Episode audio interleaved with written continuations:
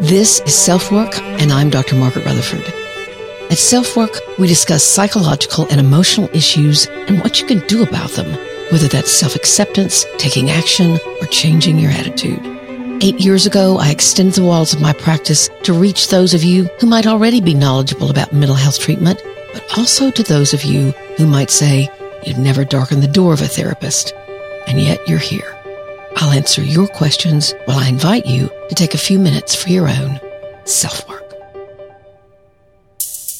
When you keep at something, you start to figure out where your lane is. Sure. And I knew I had this space of kind of like celebrating the underdog kind of quality of motherhood. Mm-hmm. Because a lot of times we celebrate those stories, those are the movies we love. And so many moms would come to me feeling like they weren't enough or loving what I would write, but saying, you know, I love it, but I'm just not feeling that. And I thought, all right, what's the antidote to that?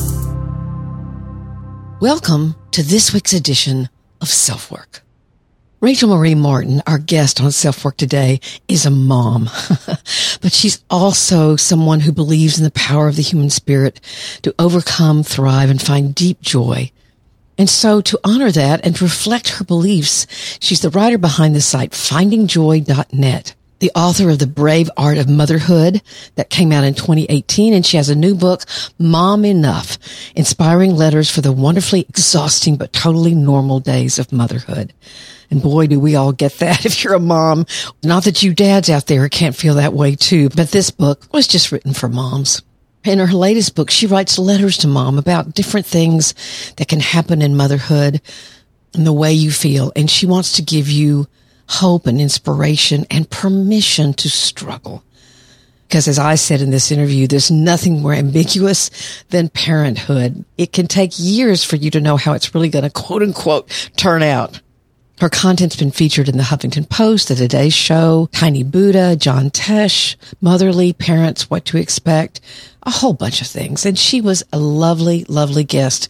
We had a lot of laughs and find out that we have a couple of things in common. And I just loved her whole outlook and what she wants to offer to moms and entrepreneurs. Before we get to the interview, here's 2024's offer from AG1.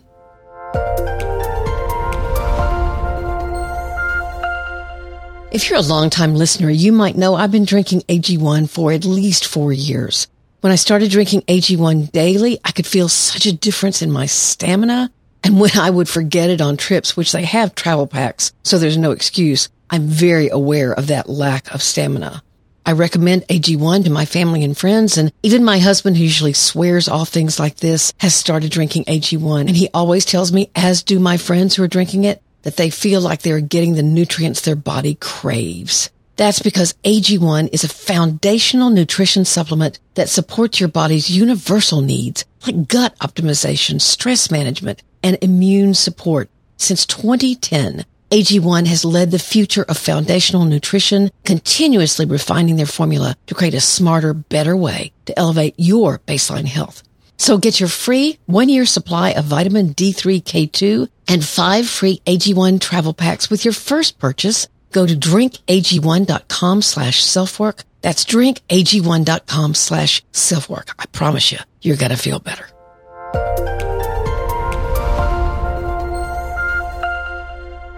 So sit back and relax or whatever you do when you're listening to self work. And I want to introduce you to Rachel Marie Martin.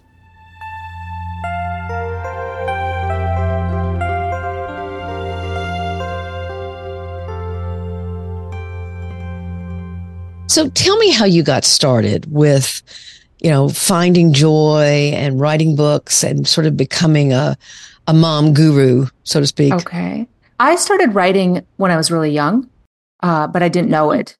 You know, oh. like sometimes you get like little kind of glimpses of who you are. And sure. I actually started writing online in Yahoo groups way back in 2000s. Oh, and when I did the Yahoo groups, I wrote there this there came this thing where everyone's like, well, you should do a blog. That's the birth mm-hmm. of the blogs. Mm-hmm. And I was like, okay, I'll start it because people because you would just write these yeah. kind of long form content in Yahoo groups. I had all these groups I was in and um, I started writing it and people said, well, start a blog. And I did. I just thought, okay, I'm going to do that. Went to Blogger started a blog. Sure. And didn't know exactly what I was going to write about, but thought I have something to say. And I just started writing. And through the years, it kind of evolved into what finding joy is now. Uh, okay. It's a lot of my own stories, but also these like lessons that I think I've gleaned and I know I've gleaned over the years, especially watching, kind of being an early adopter of social media and the internet mm-hmm. and seeing mm-hmm. the the shift and how motherhood has changed a lot. I always think even of my first was born, 1996, and there was really no internet to keep up with then. It was just no, Family no, no. Fun magazine. Yeah, so, exactly. And that was enough. I messed up. And then Women's too. World, Women's right. World out there. Right. Parents Magazine. Yep. Mm. Mm-hmm. So, and then it just kind of morphed and into what it is now, where I, when you keep at something, you start to figure out where your lane is. Sure. And I knew I had this space of kind of like celebrating the underdog kind of quality of motherhood. Mm-hmm. Because a lot of times we celebrate those stories. Those are the movies we love. And so many moms would come to me feeling like they weren't enough or loving what I would write, but saying, you know, I love it, but I'm just not feeling that. And I thought, all right, what's the antidote to that? And then I, I devoted my, my writing to that.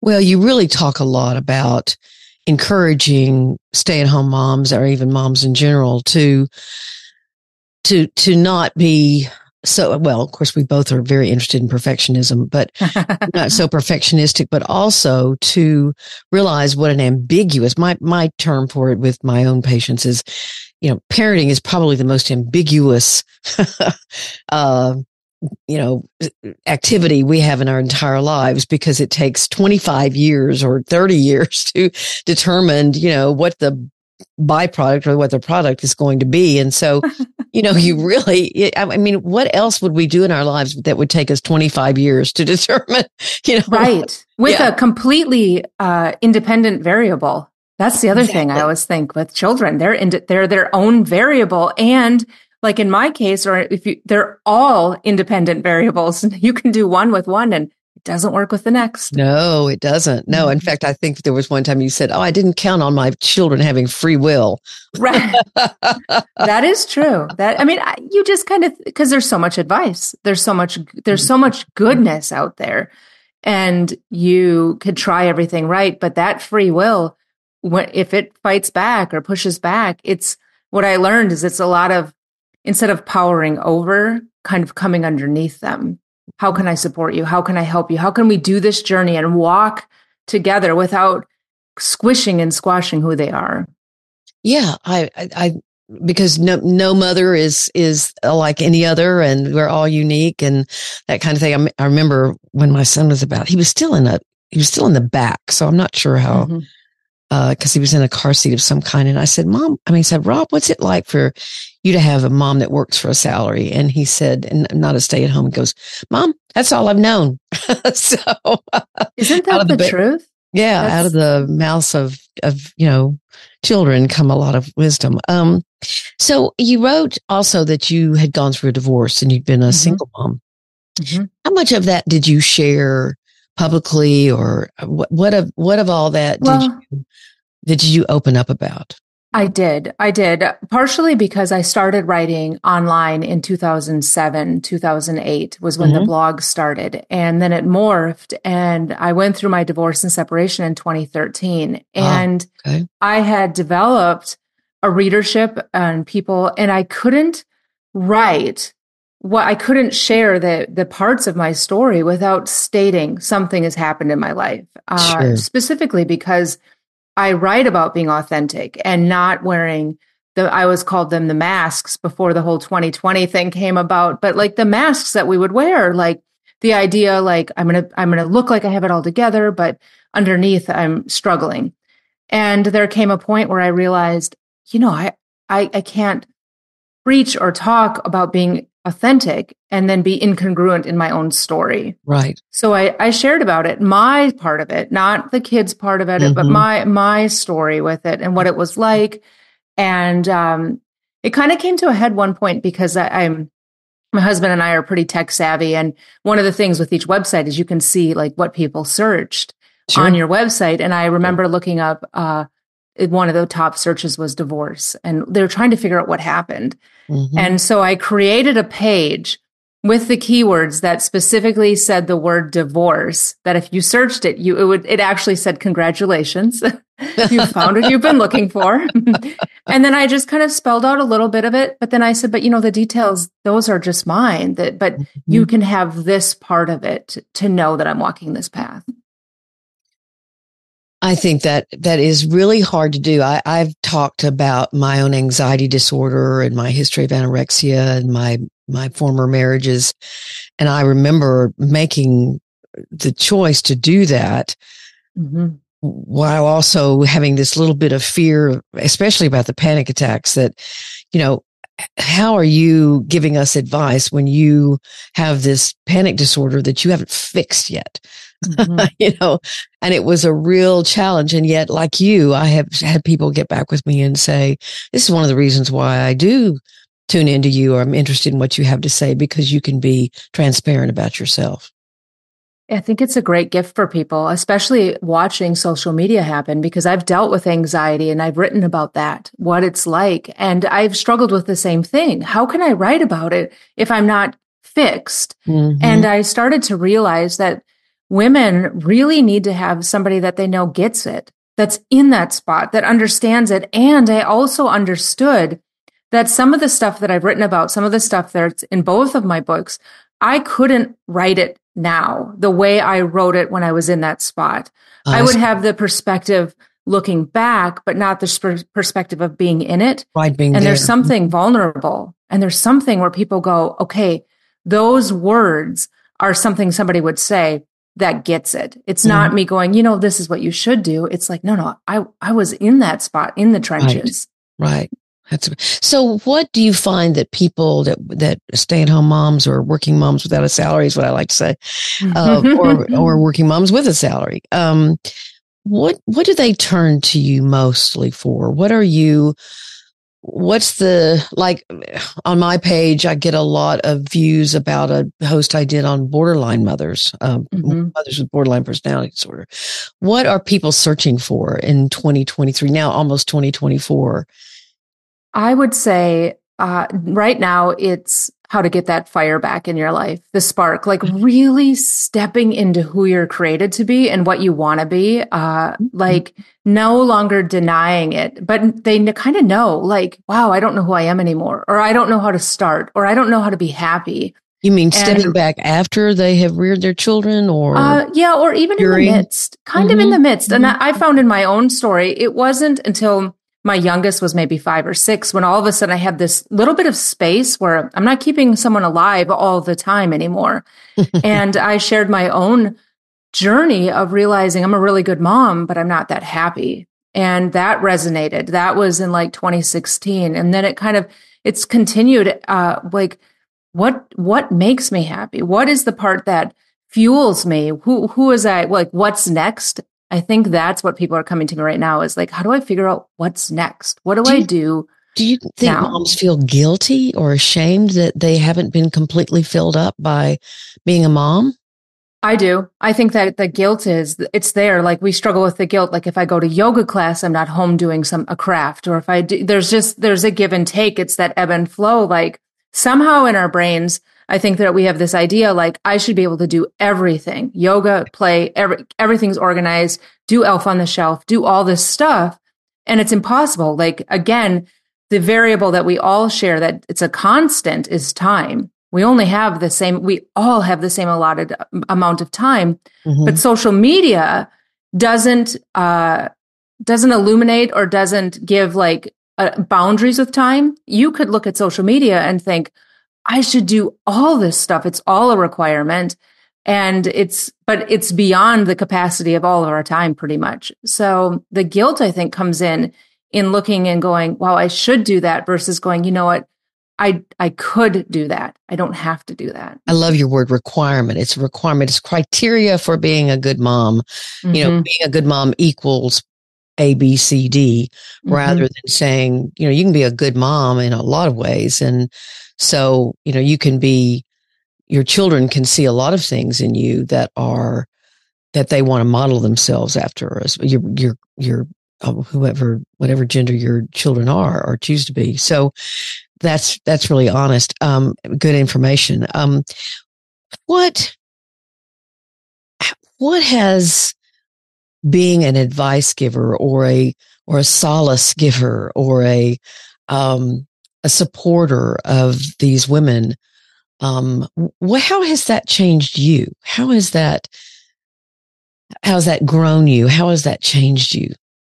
Well, I love this question. I actually love it because not many people have asked that, and I appreciate that question because there is a lot of um, there's a lot of personal change with it. There's a lot of responsibility to me with it. It's the responsibility to live what I write, to not just be like, oh, that's I could just write that or just give that, but to be authentic. And for me, it's making sure that I take care of myself. When you had said uh, the part about what your children model after, I think that's a huge priority. In fact, I know it's a huge priority for them to see me taking care of myself. Not to say mom was a great mom, but she was really unhappy all these years. But mom was a great mom. She played piano, she ran, she did all these other things so that they can see that facet of myself. And so as I've lived, I was called a semi-private public life um, as i've lived that i've felt that responsibility that i need to be congruent in that way the greatest compliment i ever get is when i meet people out of the blue uh, when they say you're exactly who i thought you would be that yeah. there's this congruency between what i write and what i live hmm. so let's talk about perfectionism a little bit okay um what do you think?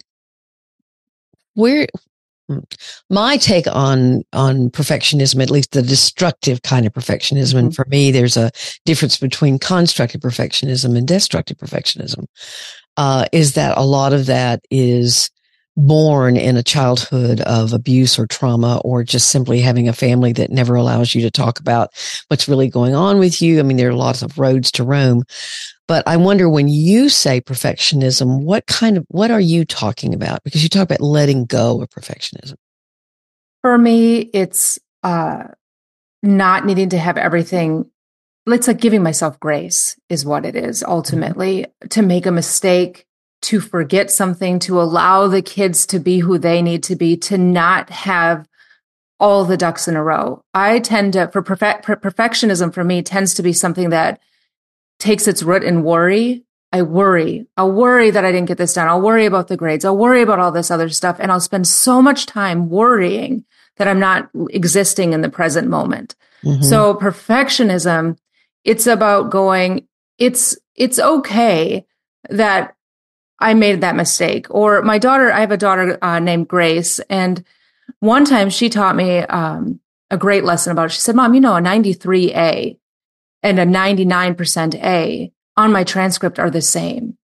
And I was like, oh, race, race. Like, and so there's a lot of truth to that. There's like this idea that we have to get it right on the dot. And instead it's like, you know what? No, I can, I can be in this space and I can, I can love myself for doing my best. And it's not about going and saying, I'm not going to try. And, and it's not about being lazy. It's about doing my best and being okay with my, my efforts. Well, when I hear worry and perfectionism talked about, I th- I think that there's a worry and a need for control go hand in hand, mm-hmm. and that a lot of times that is showing, you know, because if you're needing to look in control, it probably has to do with having emotions that you don't want anyone to see, or having memories even that you don't want. So you you're operating from shame and you're operating from guilt rather than operating what you're talking about with the mm-hmm. 93 is just the same as a 99 is that there's just sort of this process orientation that there's a I'm I'm wanting to do well because it's part of who I am. It comes from mm-hmm. inside of me rather than I need to look in control. I need to worry. I need to make sure that I'm that I'm seen as being in control is not born from internally. It's born from what's going on you know, the kind of experience that you had as a child that you've brought into your adulthood. That right. sort of your perfectionism is more of a camouflage mm-hmm. for hiding these insecurities and this trauma that may be present and looking for your attention. Yeah, I would completely agree. I even think back to uh, what I looked at with my in my first marriage. It was mm-hmm. a lot of control. It was a lot of appearing from the outside. Like people were shocked when I when I kind of peeled back really? the layers. Mm-hmm. But it was a lot of appearing like I had it together. I had it together because there was shame. Like h- how could I not have it together? How could I Great not example. be that spot? So mm-hmm. for me, it is control. Um, it's a lot of I, and I know that like this year has been a season of me noticing, like mm. noticing my responses, noticing my, how I respond, noticing, uh, how I, how my body handles something or I deal with it. Uh, for example, I tend to not be the most patient person.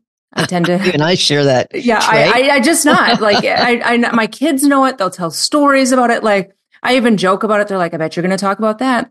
And so this holiday season, this past one, I decided I'm going to, I'm going to work on patience.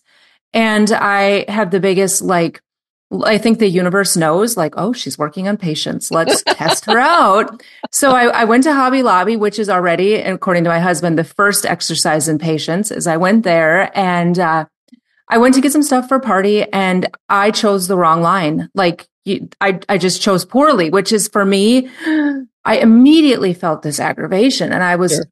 I was amazed at how quickly that arose. So I thought, you know what? This is my season of patience. I'm just going to stay in line. And the everybody else has gone and I'm still standing there and the, the lane next to me opens up and I, I turn around and the lady behind me goes, you should go. And again, the universe was like, you are going to be tested. Cause I look at her mm-hmm. and she's mm-hmm. got a two year old that's like in her car, kind of flipping around. And I thought, no, no, ma'am, you need to go first because you have that two year old. And I let her go and she, she left. And finally I ended up leaving. And I thought it was a good example of noticing because and maybe I picked the right line for what I needed to learn. right. Right. Exactly. I had a great conversation with the lady that rung me up. And I realized, you know what? That five extra minutes didn't change anything for me. And I don't need to allow aggravation, frustration, even the feeling of like, it was shocking to me thinking, I had this feeling of I lost. Everyone's looking and thinking, wow, she chose the wrong lane. Yeah. And that awareness too. Right, right, exactly. so I think the noticing part's powerful. I notice it with the perfectionism. Like I noticed it with uh, impatience, like that there was a physical response almost immediately. And I thought, huh, that happens even before I'm frustrated as I get that kind of like feeling. So what noticing what a wonderful story. You know, I where I shop mostly, it's a grocery store, and there's an there's a woman. She's probably about my age. I was about to call her an older woman, but she's young, young, yes. And she was she's slower. She's just a little mm-hmm. slower. And at first, I found myself, I'm not going to get in her lane. And then I started going in her lane.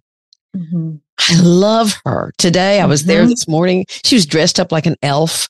You know, I love that. She is mm-hmm. so uh, you know, she's just so friendly and I, have gotten to where I don't care, you know, because mm-hmm. like I mm-hmm. say, for me too, I'm, I'm always into time management, time management, you know, right. Kind of stuff. That's ridiculous. Um, so you also mentioned that you're a stepmom now. I am. And I think being a step parent is one of the hardest things in the world. So how have you, do you, do you write about that? Have you, how have you managed that? I haven't as much. I've written a little bit about it, uh, partially because I have this deep mm-hmm. respect for my kids' digital footprints. Yeah, so yeah, I'm yeah. like, okay, how am I going to write about if it if it's about me uh, that part? And I, it's easier nice. for me right now to talk about it in some ways. I haven't figured out the words exactly, but I would say I would agree with you. It's an unbelievably challenging experience. It's wonderful at the same time, but there is mm-hmm. this challenging experience of recognizing, trying to figure out how I fit.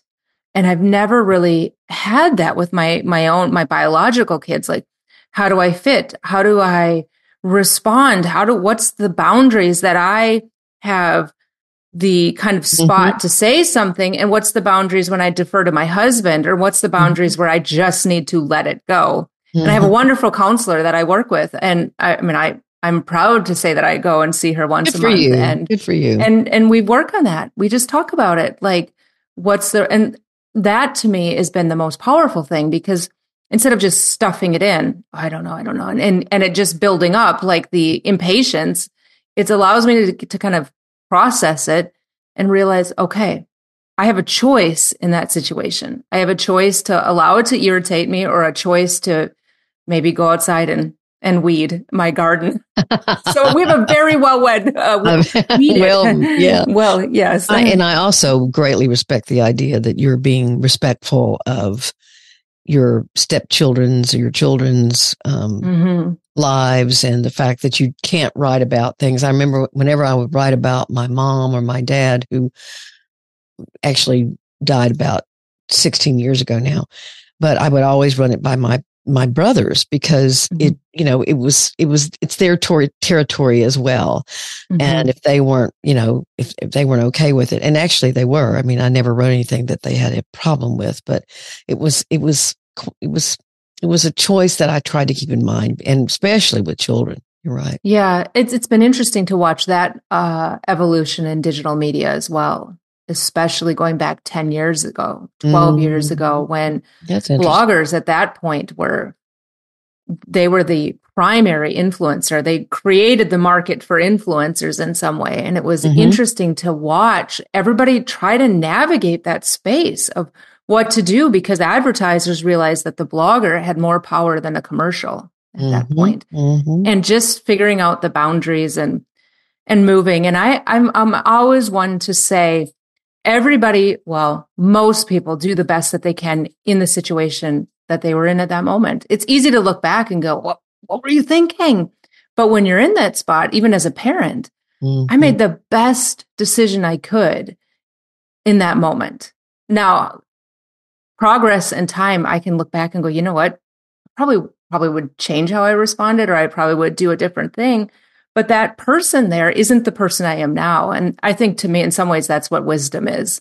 And mm that's why, you know, you know, like, I, I know that no matter what I would say to my kids now, you sometimes in life, you have to go through the experience to actually understand the, the mm, next mm, mm. step. It's very, that's very, meaningful to hear and i'm sure your kids have appreciated it. And and like you said that's the only thing you can model for them. And i remember my son knew that i had created a bunch of chaos in my life in my 20s i mean a whole bunch.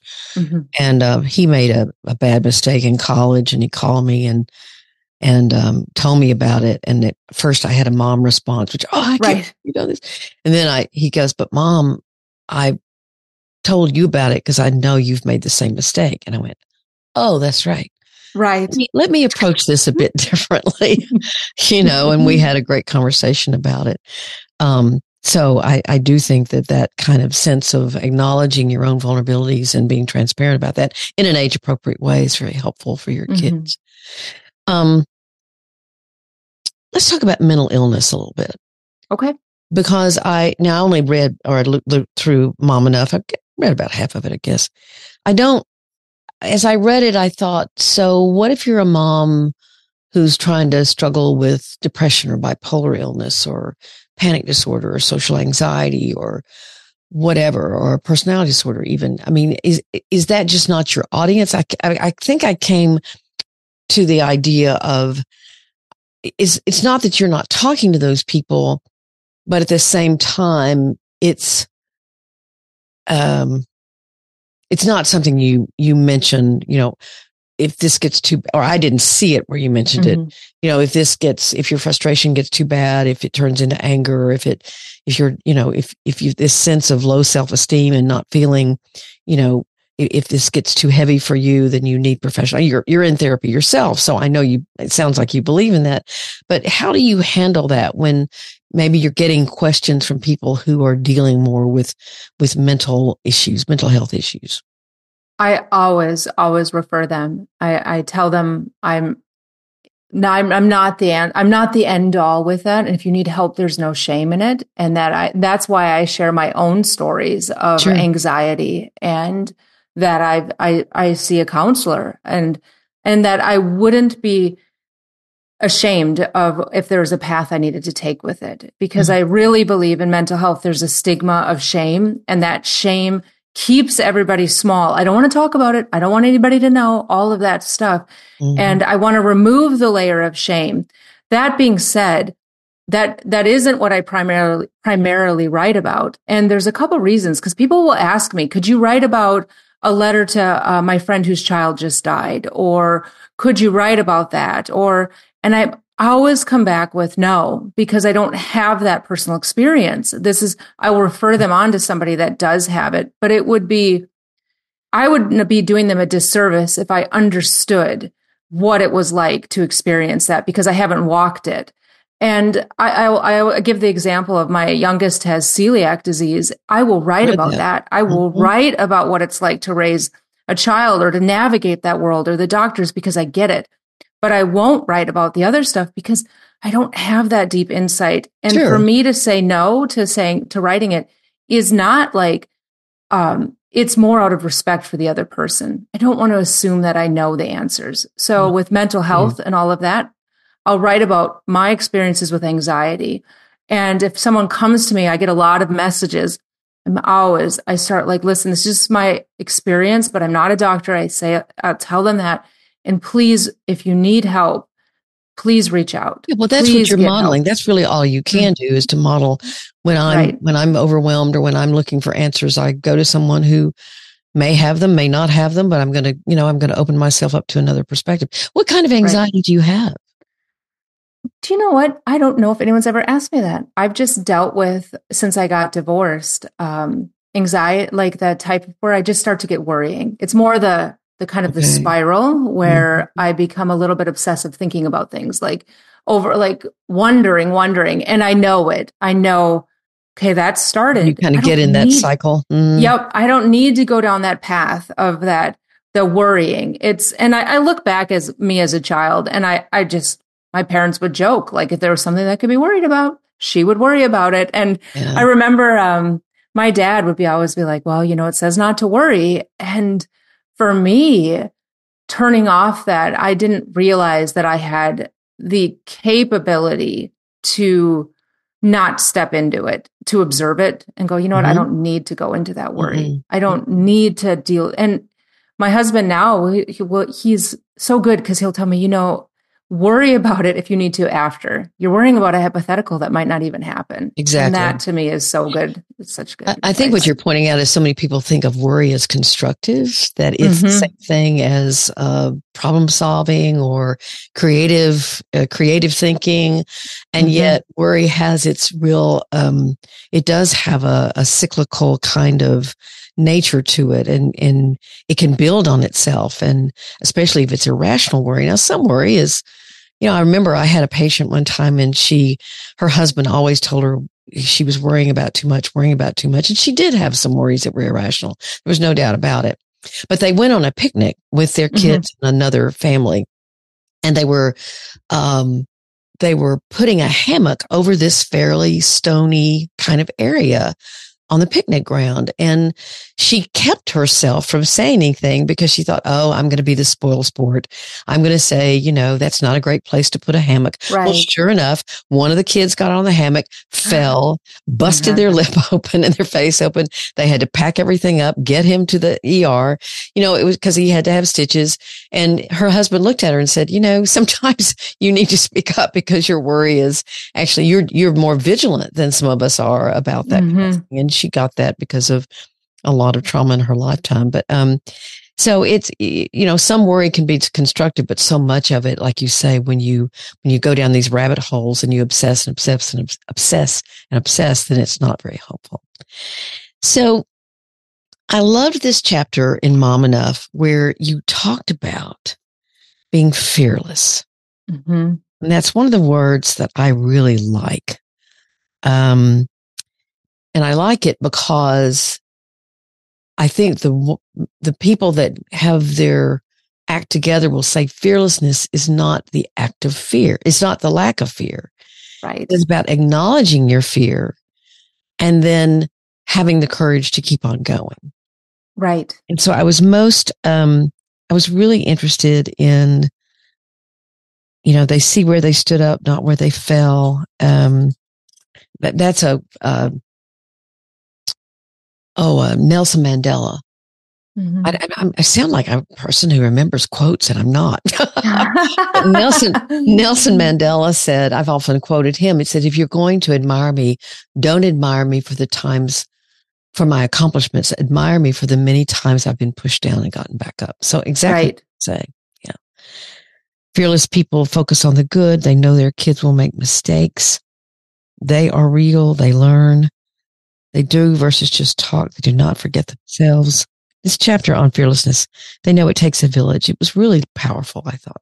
So I love that this word fearless, just like you were saying. Mm-hmm. I, I love it because so often in my own life, what's on the opposite side of fear is something that I, it's been the best thing. It's this space that if I had allowed the fear to, to overtake that I wouldn't have experienced. And there was a time when one of my kids said to me, you know, mom, you have a quote that says, do one thing every day that scares you. Mm-hmm. And you mm-hmm. also have that, which is that paraphrase of Eleanor Roosevelt. And then I also had one that says, do one thing every day that makes you happy. And all of a sudden both? I realized, hmm, so often on the other side of fear is this happiness part. Mm-hmm. And it doesn't mean that you're like, I don't have any fear, like you were saying. It's more acknowledging it. I'm nervous about this. I'm, I'm afraid about this. I don't know what's going to happen and recognizing, you know, I, I have the capability to get through it. I, I tell moms all the time, your track record for your bad days is 100%. You've always gotten through and you've gotten that story. And remember in the beginning of the podcast, I was saying like, I think underdog stories, we watch them on, on television mm-hmm. and we all have the underdog stories. And the power of the underdog is we celebrate the moment where they stepped through the fear. They dealt with the fear. They did what they needed to do and accomplished things. Well, I think it's a beautiful book. It's called Mom Enough. Um, this is Rachel Marie Martin. And you have another book. I Your do. first book was called? It's The Brave Art of Motherhood. The Brave Art of Motherhood. Yeah, and, and it's about fighting fear. ah, really?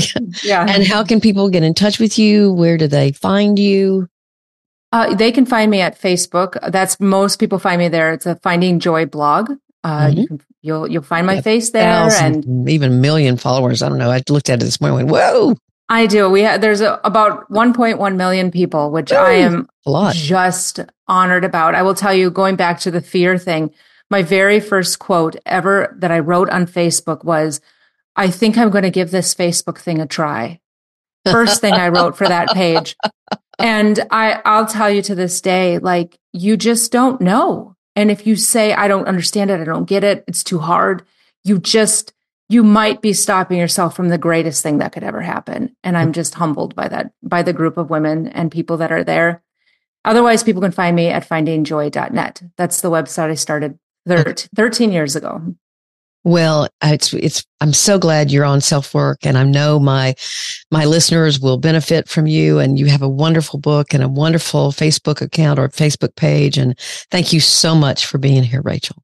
I am super honored to talk with you. I, I really enjoyed the questions that you asked today. I loved the dialogue that we had and you got me thinking. So thank you. Well, I, I looked at the ones your publicity people sent. I said, those are not questions that I would ask. no, I love the ones that I love the ones that you asked. I appreciate that so much. So thank you. You're welcome.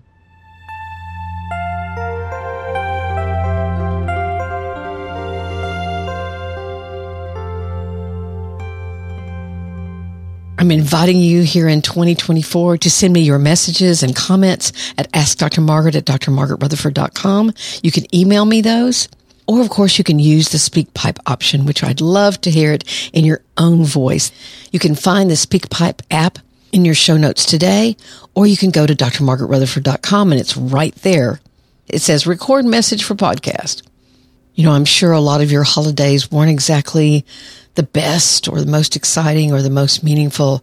And maybe you need to vent a little bit to me and share your experiences with others. You know, one of the gifts of doing that is to realize you are far from alone in the way you feel.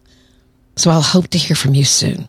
You can also join my Facebook group at facebook.com slash groups slash self-work, where we have about 3,800 people now who are members of the group from all over the world, and they give great, great support and offer friendship. That's facebook.com slash groups slash self-work. Again, thank you for being here. Please share the show with people that mean something to you so they can become a listener as well. Take good care of yourself, your family, and your community.